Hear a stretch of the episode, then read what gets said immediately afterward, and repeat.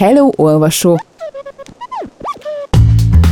Ez itt Szabadosági könyves podcastje, a Libertin könyvesboltból. Nagyon boldog vagyok, hogy újra itt lehetek, és a könyvekről beszélgethetünk vendégeimmel. Rengetegen jeleztétek, hogy már alig várjátok, hogy újra a könyveké legyen a főszerep ebben a formában is. És be kell valljam, hogy már nekem is nagyon hiányzott ez. Úgyhogy újra itt vagyok. A Libertin Könyvesbolt podcast stúdióvá alakul ezekre az időkre, és a meghívottaimmal beszélgetünk majd életre szóló olvasmányélményekről, és lehet olyanokról is, ami kifogott rajtuk. Az adás második fele pedig a Nincs időm olvasni kihívásé. A közel 50 ezer fős közösség folyamatosan jobbnál jobb könyveket ajánl, így mindig ezek közül szemezgetek és ajánlok egy könyvet, amit szerintem nektek is érdemes elolvasnotok. Itt az idő tehát, hogy újra bővüljenek azok a soha véget nem érős olvasmánylisták. Induljon hát a Könyves Podcast!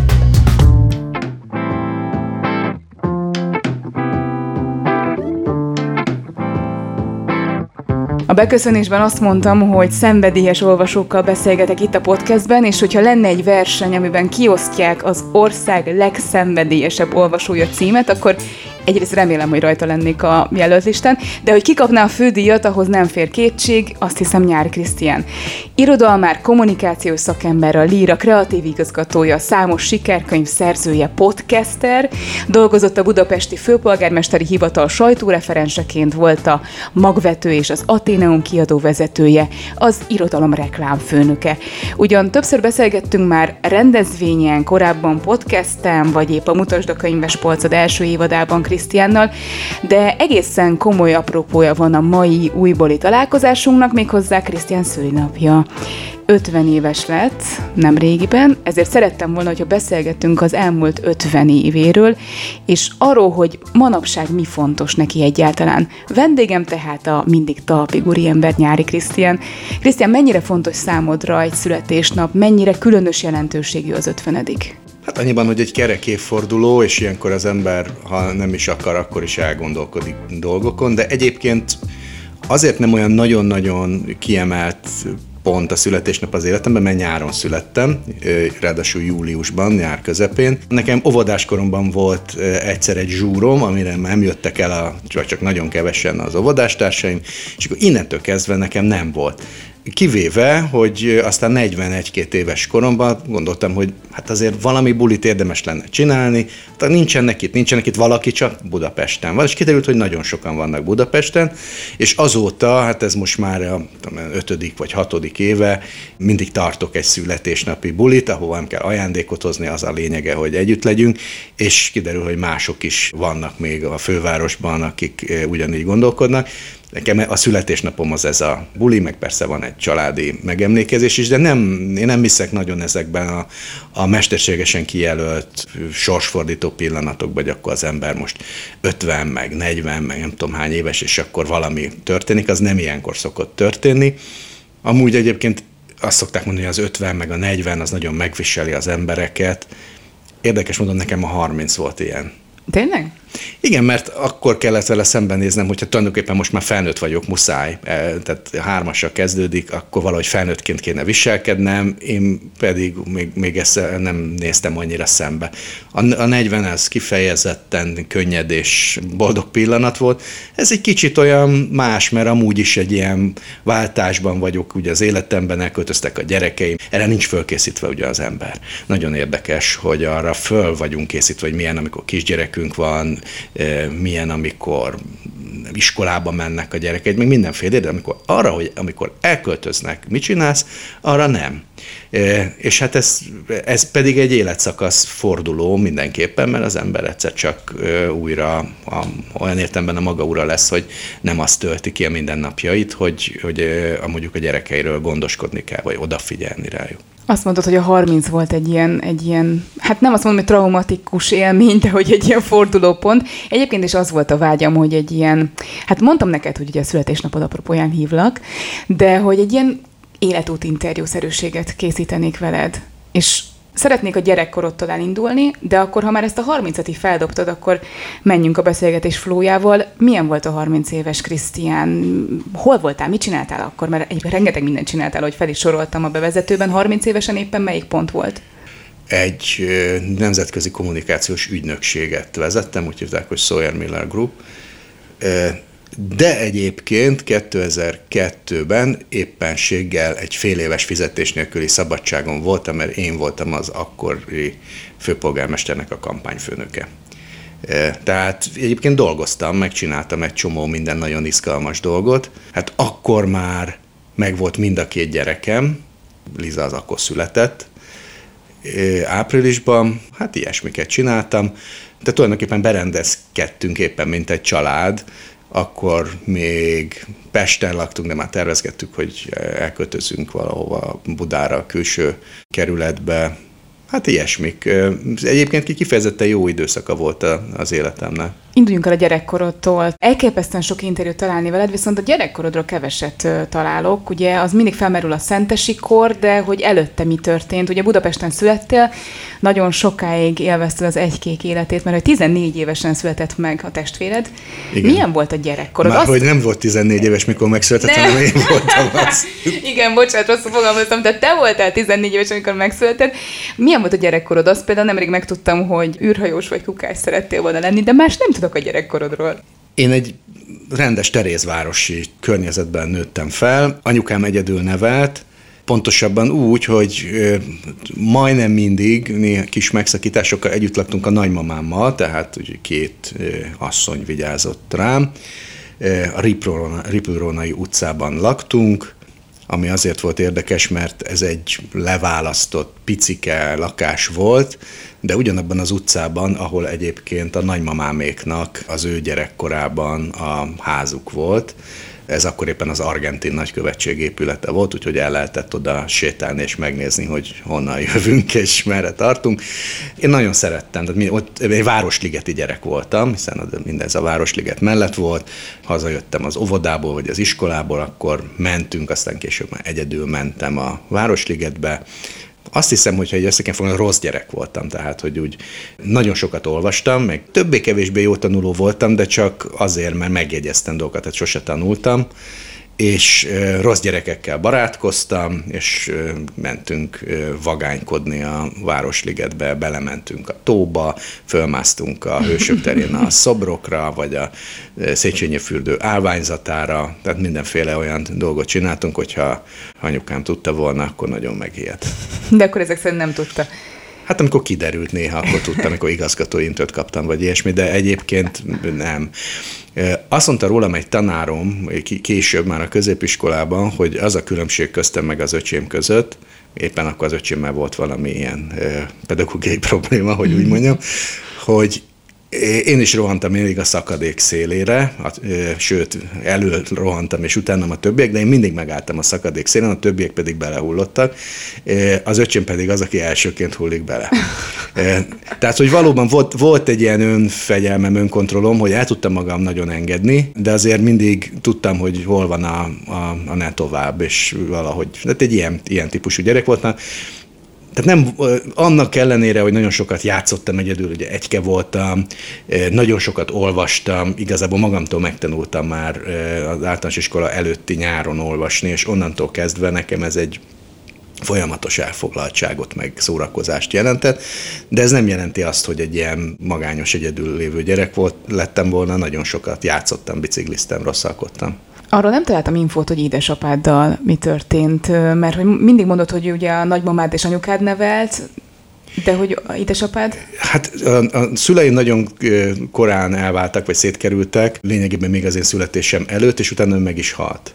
Tehát ugye egyáltalán nem volt része a, az életünknek. Ez az apa nélkül felnövés, ez, ez foglalkoztatott a későbbiekben? Ez okozott számodra valamilyen törést? Érdekes módon nem, vagy nem emlékszem rá arra, arra igen, amikor már nagyobb voltam, és így elkezdték kérdezni. Tehát addig úgy, ez nem volt egy ilyen központi gondolat az, az életemben. És hát ráadásul az volt, hogy, hogy utána anyukámnak lett új férje, akivel én nagyon jóba voltam, ugye ő az öcsémnek az édesapja, ő volt, ő is meghalt már, és ilyen értelemben nem hiányzott, vagy nem éreztem úgy, hogy,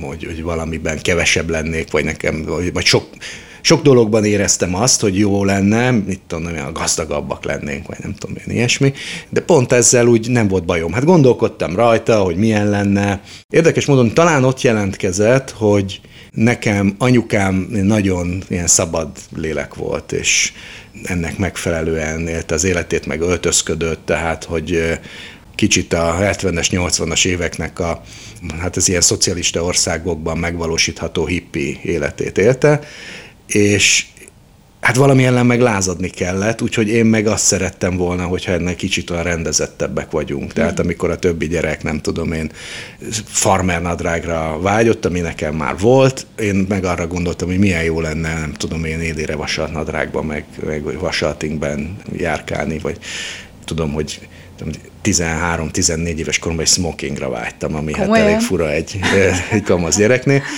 Tehát, hogy volt egy ilyen, ilyen fordított dolog a, a, az életemben. Egyszer anyukám volt például Franciaországban, amikor kicsi voltam, Párizsban, és akkor az volt éppen a divat kint, hogy felemás zokniba jártak, ilyen frottír zokni, különböző minták, de felemás, és hozott nekem ilyet. Ugye ez Magyarországon nem volt divat, úgyhogy rettenetesen kínosnak találtam, hogy azt föl kell venni, hogy mit fognak hozzá szólni. Tehát más gyerek dicsekedett volna, hogy ő a mhm. nyugati észében, én meg úgy éreztem, hogy ez annyira nonkonformista dolog, hogy, hogy hát ez kellemetlen.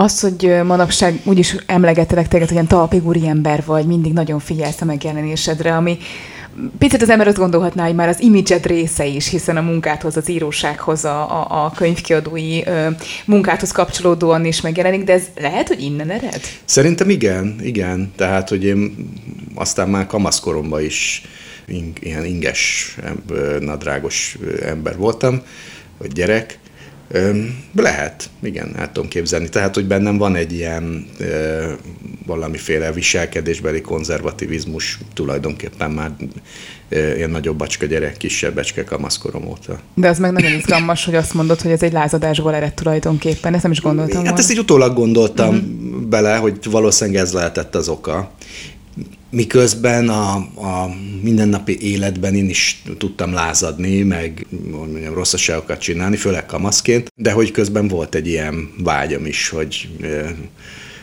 milyen jó lenne, hogy milyen jó volt régen, amikor néztem képeket, hogy nyakkendőbe jártak iskolába, és milyen jó lenne, hogyha így lehetne járni. Az is lázadás volt, hogy Szentestre mentél aztán gimnáziumba, és akkor most ugrunk a Kamasz nyári Krisztiánhoz. Bizonyos értelemben az, de nem volt nagyon tudatos, inkább egy vágy volt. Tehát én láttam erről az iskoláról egy tévé összeállítást, és nagyon-nagyon tetszett ez a szabadság, ami, ami jellemezte. Nekem érdekes módon visszagondolok, akkor ez a fajta konzervativizmus, az mindig a társult, ami elsősorban, vagy e-, első halásra ellentétes valami szabadság iránti vágyjal is, és, és az nagyon tetszett. Úgyhogy én már hetedikes általános iskolás koromban kitaláltam, hogy oda akarok menni, elmentem, vagy pontosan rávettem anyukámat, hogy menjünk el megnézni egy felvételit, mert oda egy országos beiskolázású suli volt, és felvételizni kellett, és a következő évben én arra készültem, hogy, hogy, hogy oda megyek. Azt hiszem, hogy anyukám abban bízott, hogy majd, hát ha nem vesznek föl, nem vesznek föl, közben engem fölvettek már két pesti gimibe, akkor majd legfeljebb maradok, és annak ő jobban örült volna valószínűleg. De közben volt az, hogy ő, ő már, már még nem született meg, de már útban volt az öcsém, és ezt valahogy fölmértem 14 évesen, hogy ebből olyan sok jó nem jön neki, mert persze egy nagyon szerető családban voltam, és úgy megpróbálták megtervezni, hogy akkor ki hol lesz, meg hogy fogjuk azt a kis lakást majd belakni, meg galériát építettek nekem, meg minden ilyesmi. De valahogy ezt én már tudtam 14 évesen, hogy egy kamasz, meg egy csecsemő, meg két felnőtt egy kis lakásban, az tele van feszültségekkel. Tehát ez is benne volt, és aztán fölvettek és nem az lett, mint amit anyukám gondolt, hogy majd két hét múlva riadtán jelzem, hogy én inkább visszamennék, hanem iszonyú jól éreztem magamat, tehát nekem volt ez kitalálva, ez a kollégiumi lét, nagyon szabad volt, és minden szempontból megfelelt nekem. És ettől nekem nagyon jó volt a kamaszkorom ilyen szülőgyerek viszonylatban mert igazából a lázadást, a felnőttek elleni lázadást, azt a kollégiumi nevelő tanárok ellen lehetett fordítani. A gimis tanárok azok így a szövetségeseimnek számítottak, és otthon pedig az történt, hogy pénteken megérkeztem a vonattal, ajnároztak, tejbe-fajba fürdettek, a kedvenc ételemet kaptam, és vasárnap, amikor már talán az első összezördülések lettek volna, akkor már ültem föl a vonatra, és mentem vissza. Tehát nekem ilyen értelemben feszültségmentes volt a kamaszkorom a, otthon, azt nem mondom, hogy szentesen az volt. Mi az, ami... Egyébként itt még színésznek készültél? Mert ez egy ilyen... Volt a fejemben általános iskolás koromban ilyesmi, de nem olyan nagy határozott vágy, hogy ha ez nem lehet, akkor, akkor vége a világnak. És Szentes pont arra volt jó, hogy minden gyerek ilyen volt, többé-kevésbé.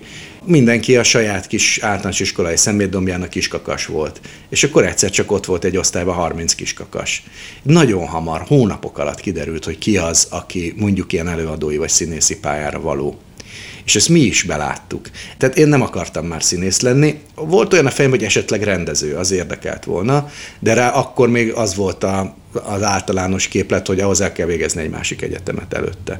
Tehát én bölcsészkarra készültem.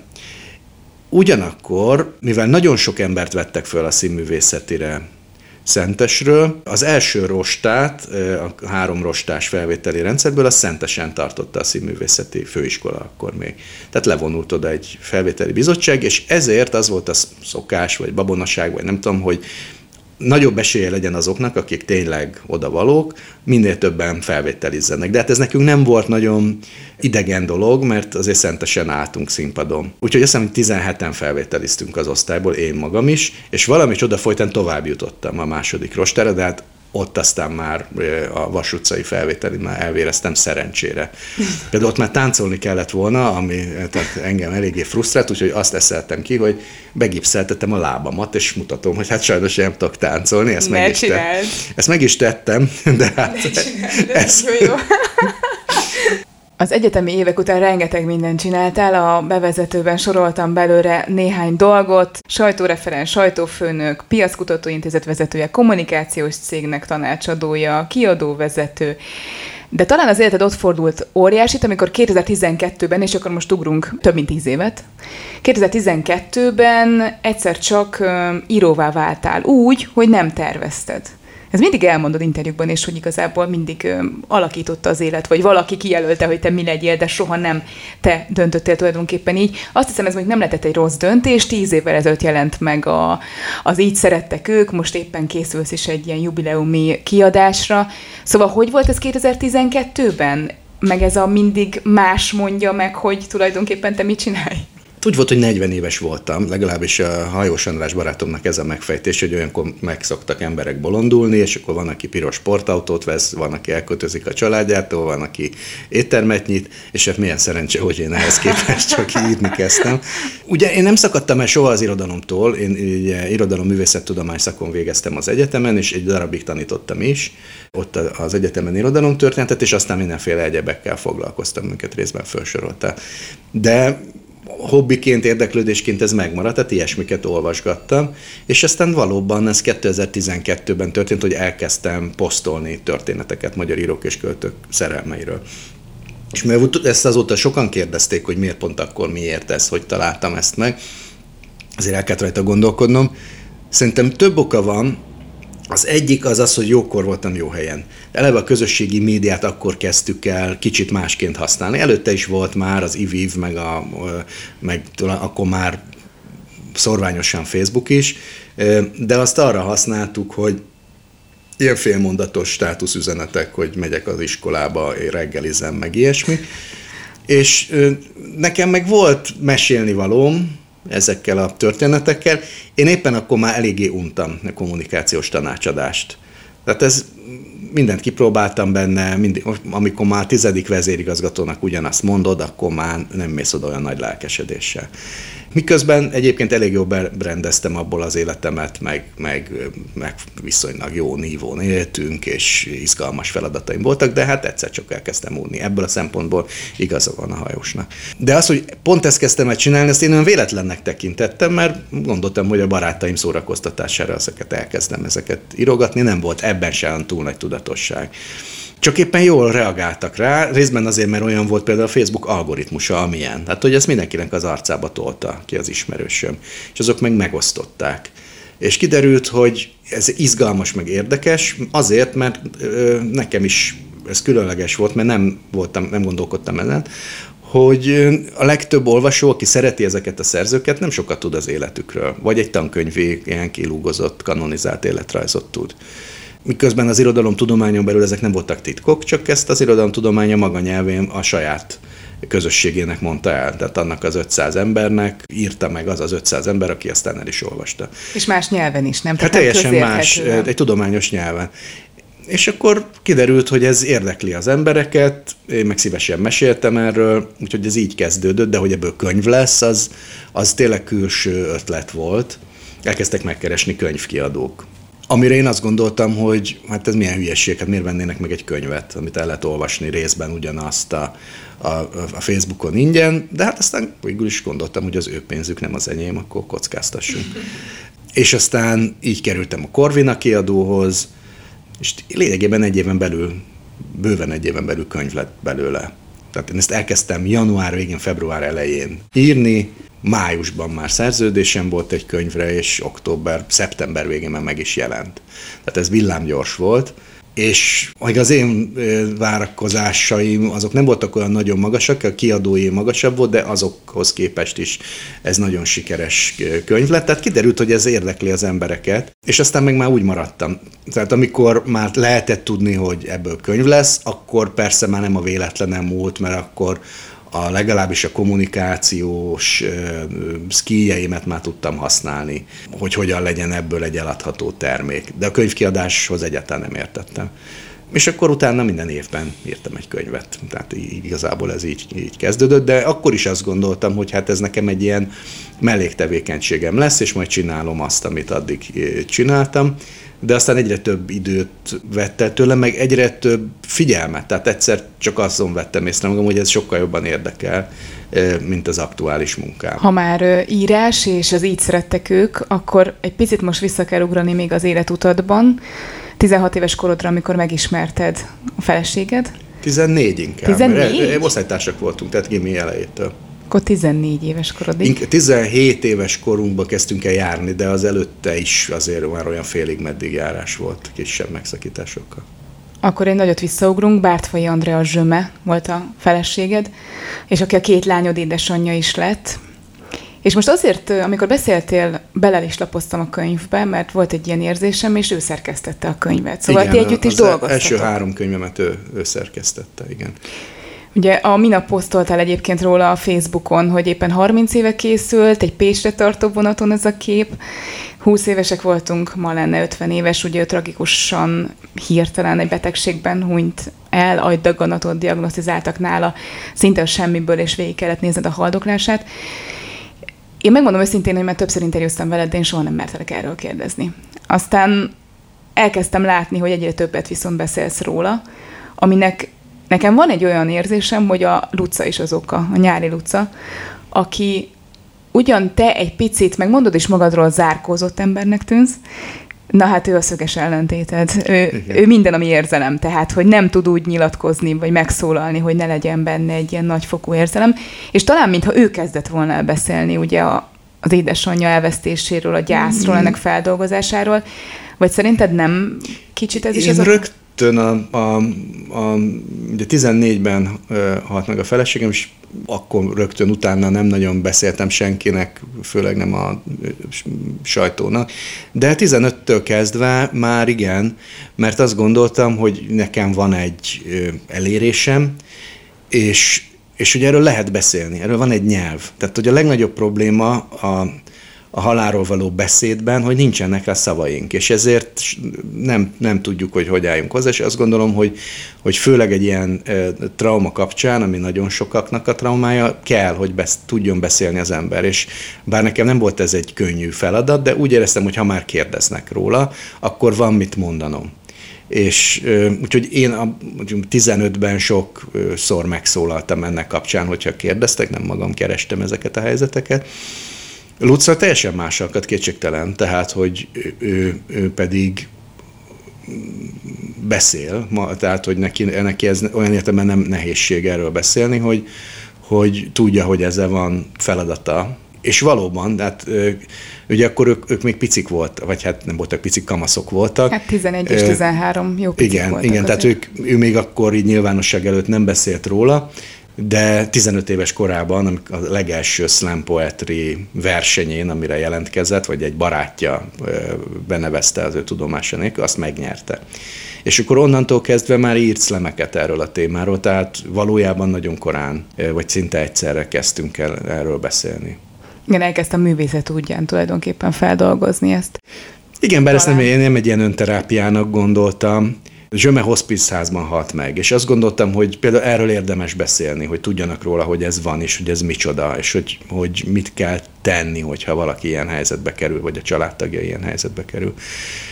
Tehát én másként beszéltem róla nyilvánvalóan, mint, mint Luca, aki hát alapvetően a költészet nyelvén beszélt erről, és aztán pedig interjúkban. 2014-nél maradva egy picit a lelki részénél egy picit még elidőzve.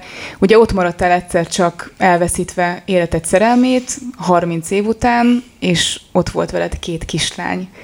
Úgyhogy egyébként mondjuk ez, ez csak most jött eszembe, de hogy nem volt olyan erős apaképed, bár lehet, hogy a, az édesanyád új kapcsolata révén volt, de azért már te akkor kamasz voltál, tehát nem volt egy olyan apakép. Mennyire voltak azok megterhelő és nehéz évek?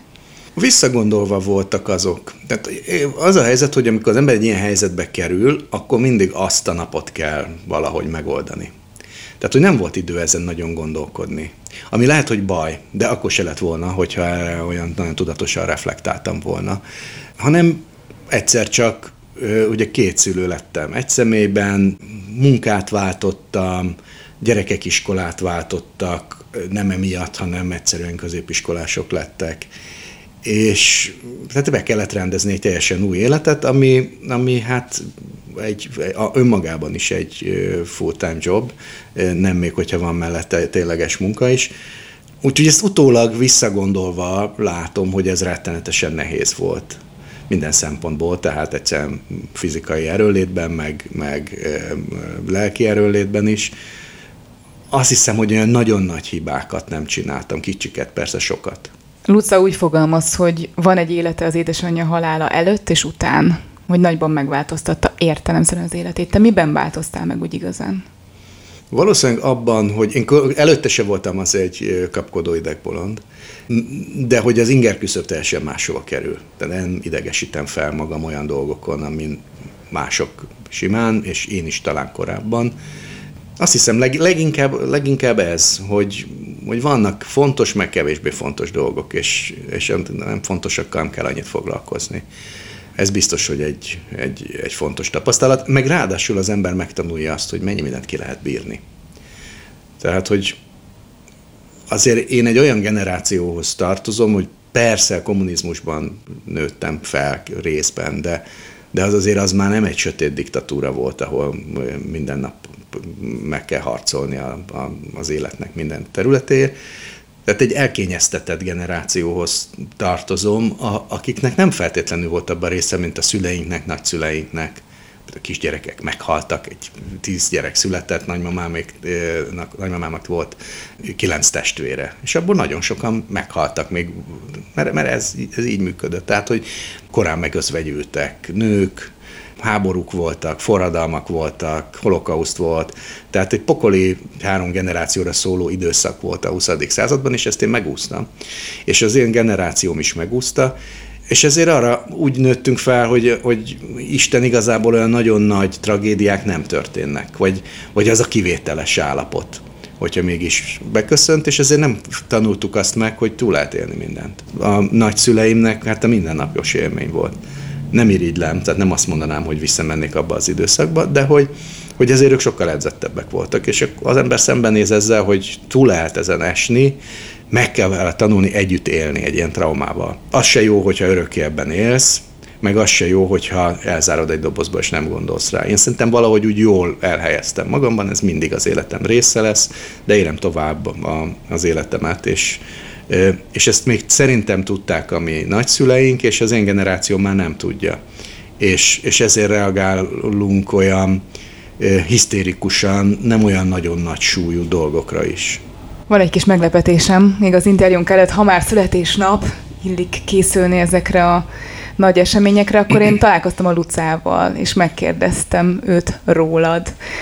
Megteszed, hogy addig felveszed a fülest, és meghallgatjuk ezt a pár Aha, percet? igen, igen ahhoz képest, hogy író nehezen fejezi ki szóban az érzelmeit, tehát nem az az ember, aki oda fog jönni hozzám, és azt mondja nekem, hogy szeret és büszke rám, bár egyébként mostanában azt látom, hogy ezzel is próbálkozik, beleáll olyan témákba, amiről tudom, hogy nekem fontos, de inkább így a cselekedeteivel mutatja azt ki, hogy támogat engem, de közben meg ez is nekem is egy tanulás, hogy én, én nagyon verbálisan kommunikálok, ő meg ebből a szempontból nagyon férfi, és, és, és inkább így a tetteivel mutatja meg ezeket, és hogy egyszerűen ilyen más a szeretet nyelvünk, de ettől még ugyanolyan értékes, csak így meg kell tanulni. Szerintem sokszor azt várom mondjuk tőle, hogy úgy reagáljon dolgokra, hogy mondjuk anyukám reagált volna, mert ez hiányzik, de hogy közben meg nem egy tök másik ember, és nem várhatom el ezt tőle, és szerintem ebben ezt mindkettőnek meg kell tanulni a másik, hogy nem úgy fogjuk egymás felé kifejezni a szeretetünket, ahogy az, az nekünk természetesen jönne. Szeretek vele éjszaka hazavezetni helyekről, mert mindig így abbát hallgatunk együtt hárman a kocsival, meg a hugommal, és akkor így énekeljük. Nagyon szeretem, amikor a történelemről mesélt nekünk mindig kiskorunkban, így állandóan ilyen egész csatákat, még ilyen konfliktusokat így le tudott írni, és így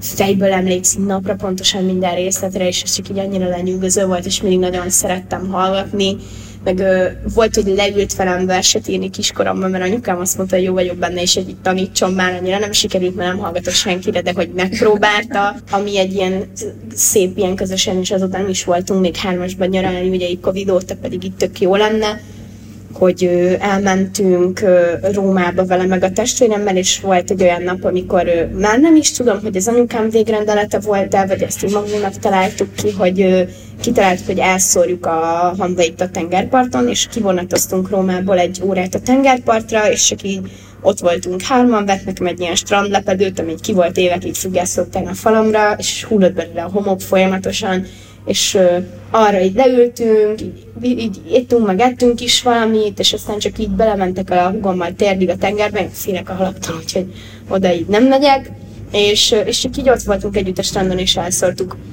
anyukánk hamvait, és ez olyan, olyan szép volt, mert valahogy ilyen szomorúnak kellett volna lennie, de így nem volt az. Igazából olyan nagyon ilyen természetes, meg emberi pillanat volt, és ez az egy ilyen szép emlékem, amire így szívesen emlékszek de, de szeretem, amikor így kettesben vagyunk, vagy így csak együtt hárman a, a, a kis családom, mert azok mindig jó élmények szoktak lenni. Szeretném ott utána adni, hogy látom azokat a dolgokat, amiket azért csinál, hogy én jobban érezzem magam. Tehát tényleg, hogy egy csomó mindent nem tud szóban kimondani, de a, a tetteivel, a témák mellett, amik, amik mellett állást foglal, ö, mindig kifejezi felém, hogy fontos neki az, amit gondolok, és azt szeretné, hogy én jól érezzem magamat, és ö, ezt szerintem az utóbbi én is próbáltam hogy az ő módján lekommunikálni, és inkább írtam róla, mint hogy így elmondtam volna neki, de ez amiből az egész ilyen pride dolog is lett nálam, az is az, hogy, hogy így most már a, eleve azért kezdtem el erről beszélni, mert neki szerettem volna kifejezni, hogy mennyire hálás vagyok azért, hogy ilyen szüleim vannak, és hogy, hogy elfogadnak, meg szeretnek olyannak, amilyen vagyok, és mivel azt látom, hogy ő sem szemtől szembe kommunikálja le ezeket a legjobban, hanem, hanem ír ezekről, és hogy a, a, a, a nyilvánosan, vagy érdekes módon jobban kommunikálunk egymásról tömegnek, mint egymásnak, és hogy, hogy szerintem ez így átfutott abba, hogy beleállt ebbe a témába azért, mert szerette volna, hogy tudjam, hogy, hogy fontos neki, hogy én kényelmesen érezzem magamat ebben a világban, ebben az országban. Én pedig visszaírtam neki egy levelet arról, hogy én mennyire hálás vagyok azért, hogy, hogy ő ezt jelzi felém, és hogy minden nap tudatja velem, hogy nem kell más embernek lennem, mint amilyen vagyok. Úgyhogy mi ezeket azt hiszem most már elég ilyen nyilvános szintéren intézzük, és valahogy ezek így jobban eljutnak a másikhoz, mint hogy csak egymáshoz beszélnénk. Na hát ezt mondta rólad itt zanzásítva. Pontos, nagyjából. Pontos? Nyilvánvalóan az, az van, hogy én amikor azt hiszem, hogy már elmondtam, akkor ő még azt hiszi, hogy most kezdtem, és még majd jön valami. E, ez, ez kétségtelen egy alkati, alkati különbség ebben az értelemben. Én e, tekintetben jobban hasonlítok a Lizára, vagy a Liza jobban hasonlít rám.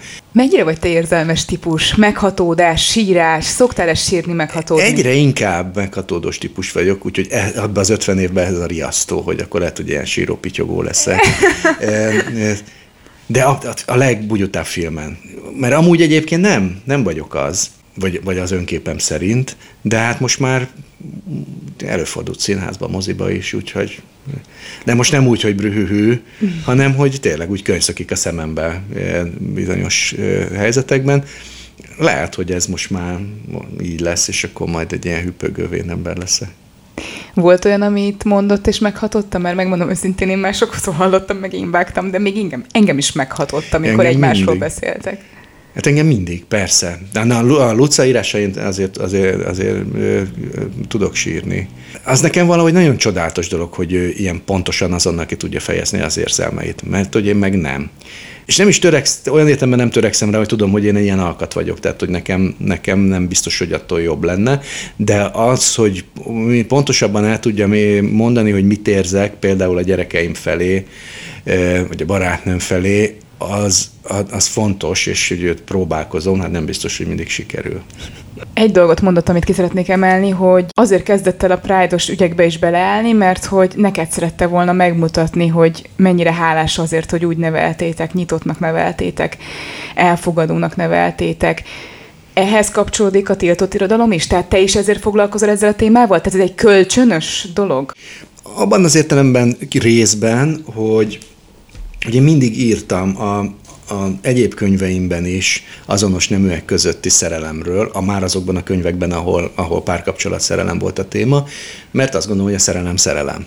És hogyha volt olyan fontos író, festő, bárki, aki a saját neméhez vonzódott, és ott van egy megírható történet, akkor, akkor azt meg kell írni. De éppen ezért arra törekedtem, hogy ezt ne külön elkülönítve hanem az adott témához illeszkedően, tehát a festők szerelméről írtam, akkor nyilvánvalóan Mednyászki Lászlóról vagy Batyányi Gyuláról is írtam, akik a saját nemükhöz vonzottak, mert ott volt a helyük.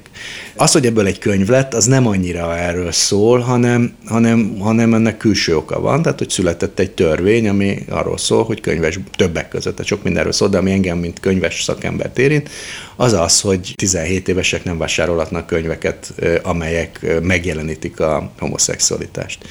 És ez szerintem egy rendkívül káros, buta dolog, és ezt akartam megmutatni, hogy micsoda fontos irodalmi művek születtek, magyar és külföldi irodalmi művek ebben a témában, hogy a szerelem az nem pornográfia, aki ezt kitalálta, ezt az valószínűleg valami nagyon furán gondolkodik a szerelemről, de inkább ezt kezeltetni kéne, mint hogy milyen törvényeket hozni.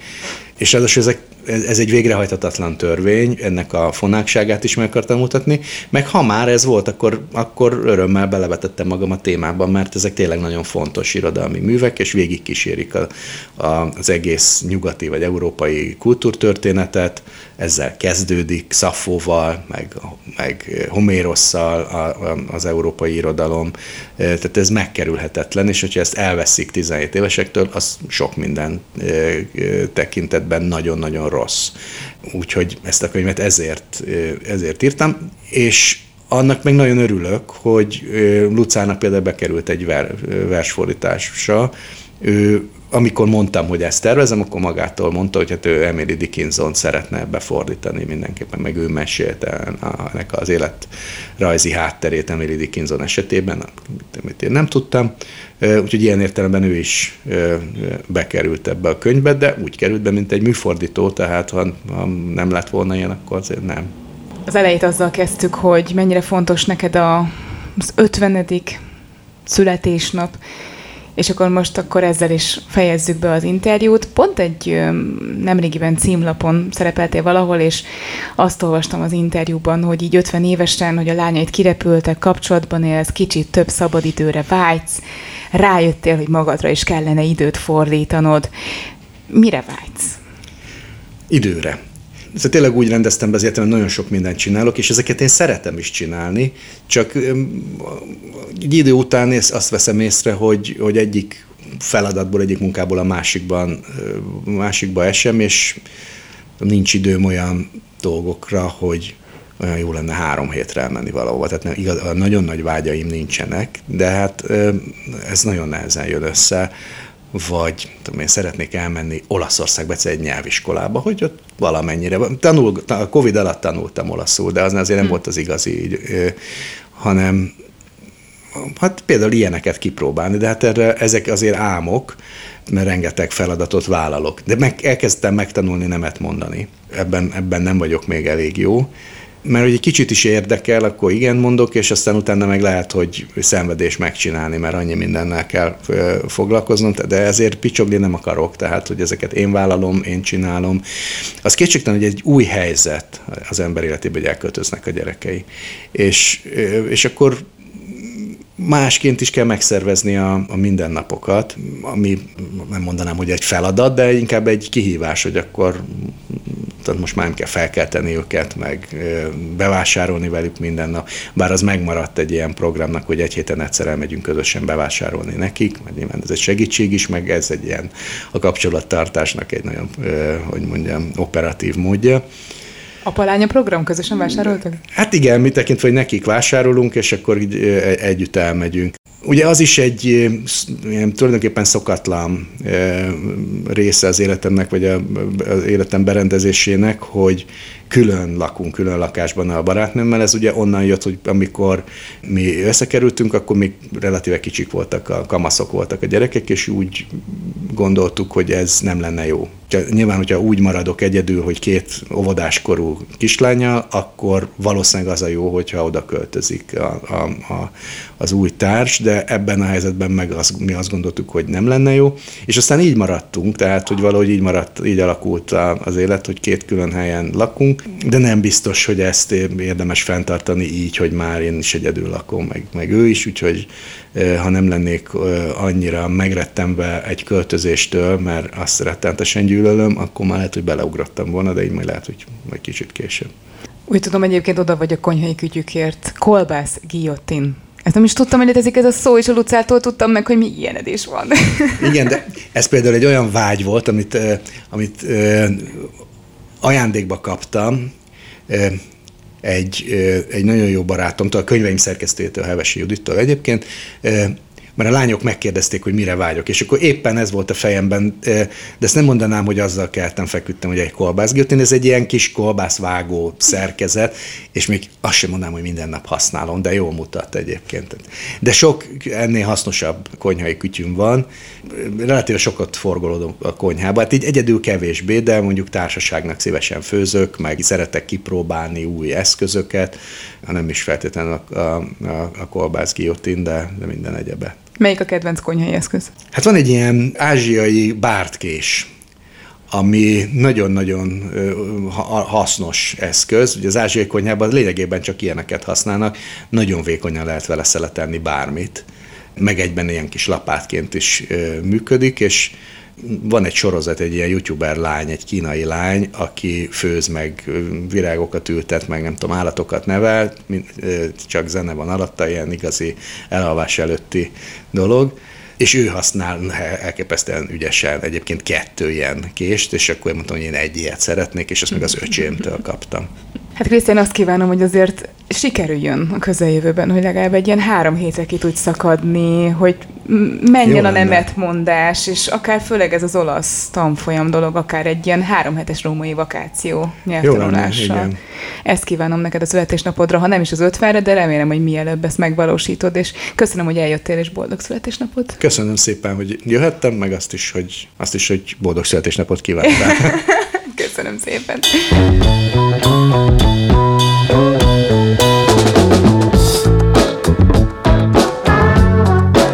A Nincs időm olvasni kihívás 2017. januárjában indult, és mára egy közel 50 ezer főt számláló közösség vagyunk, rendezvényekkel, magazinnal és egy igazi könyvesbolttal, ahol most ez a podcast is készül. Az elmúlt öt év során rengeteg visszajelzést kaptam azzal kapcsolatban, hogy milyen sokan találtatok vissza az olvasáshoz ennek a közösségnek köszönhetően, és rengetegen inspirálódtok innen, hogy mit olvassatok. Arra gondoltam, legyen ez az első közösség által szerkesztett podcast, így a könyvajánlóimhoz a NIOK tagok véleményéből is szemezgetek majd.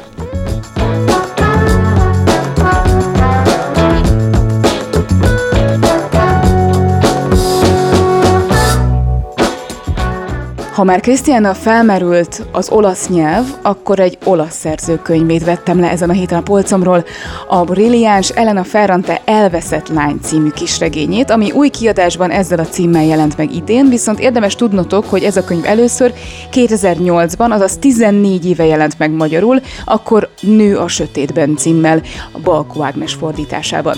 A címváltozás okairól is megkérdeztem Tönkőverát, a parkiadó vezetőjét, aki egyrészt a tavaly évvégi Maggie Gyllenhaal által rendezett Netflixen is látható filmadaptáció miatt döntött a címváltoztatás mellett, másrészt azért, mert szerinte Elena Ferrante elsősorban a figyelemre tanítja az olvasóit. Arra, hogy újra meg újra átgondoljunk dolgokat, és megkérdőjelezzünk körülöttünk mindent. Adott esetben egy kevésbé szerencsés címet is, így kapott a regény új címet, és egy picit új értelmezést. Izgalmas játék. A történet főszereplője a közel 50 éves Léda, aki egyetemen tanít, elvált, és mindkét lánya Kanadába költözött a volt férjéhez. A hirtelen megtapasztalt szabadság miatt úgy dönt, hogy magányos vakációra indul a tengerpartra.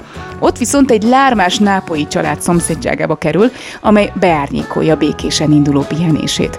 A családhoz tartozó gyönyörű fiatal anyuka Nina hamar felkelheti Léda érdeklődését. Az egyáltalán nem izgalmas alaphelyzetből viszont egy nagyon komoly lélektani regény kerekedik. Nina tükrében ugyanis Léda tulajdonképpen a saját múltbéli életét, a hibáit kezdi el vizsgálni. A lányaihoz való furcsa viszonyt, a tényt, hogy a karrierje és az önmegvalósítása miatt évekre elhagyta őket, és a sérelmeket, amelyeket talán soha nem lehet feloldani húsba vágó regény, és hozza azt, amit minden Elena Ferrante történet olyan kérdéseket vet fel a nőkkel és az anyasággal kapcsolatban hihetetlenül őszintén, amelyeket a társadalom abszolút tabuként kezel. Érdekességként a The New York Times egyszer interjút készített Ferrantéval, aki azt mondta erről a regényről, hogy idézem, még mindig úgy gondolom, hogy a legmerészebb és legkockázatosabb irodalmi vállalkozásom ez a regény. És akkor jöjjenek a niok tagok. Komor Dorina például azt írta róla, hogy ez már a hatodik könyve volt az írónőtől, és nem csalódott, egy pillanatra sem unta. Pedig igazán, ahogy írja, nem történik semmi, de mégis. Ennek Ferrante pedig hatalmas mestere. Antalovics Szabó tímea pedig azt emelte értékelésében, hogy akár visszatetszőnek is tűnhet a szerző anyasságról alkotott nézete, vagy csak megmeri fogalmazni, ami talán minden anyában felmerül? Mindannyian vágyunk a szabadságra, az önmegvalósításra, de ennek érdekében meddig merünk elmenni? Mi a fontosabb, a gyerekeim vagy én magam? Lehet egyszerre több szerepben is élni és alkotni? Ellen a Ferrante üzenete elgondolkodtató, néhol megbotránkoztató, érthető és érthetetlen egyszerre. Ezt írta róla Timi. Egy biztos szerintem érdemes kézbe venni, pláne ha olvastátok a Brilliáns barátnőmet, vagy az egész sorozatot, ugyanis az az érzésem, hogy ez a történet ezer szállal kapcsolódik a nápolyi regényekhez, úgy, hogy mégsem ismétli önmagát. Szóval még egyszer, Elena Ferrante, az elveszett lány. Olvassátok el!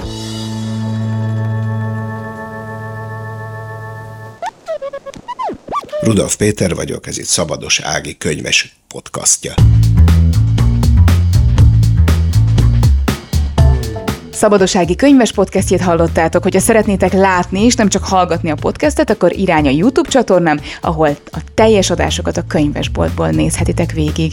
Hogy ez a podcast és a hozzátartozó képi tartalom megvalósulhatott, azért köszönet jár a Just Now csapatának. A műsor zenei és utómunka szerkesztője Szűcs Dani, a szerkesztő pedig Gajó Dorottya volt. Egy hét múlva újra várlak benneteket, addig is a könyv legyen veletek.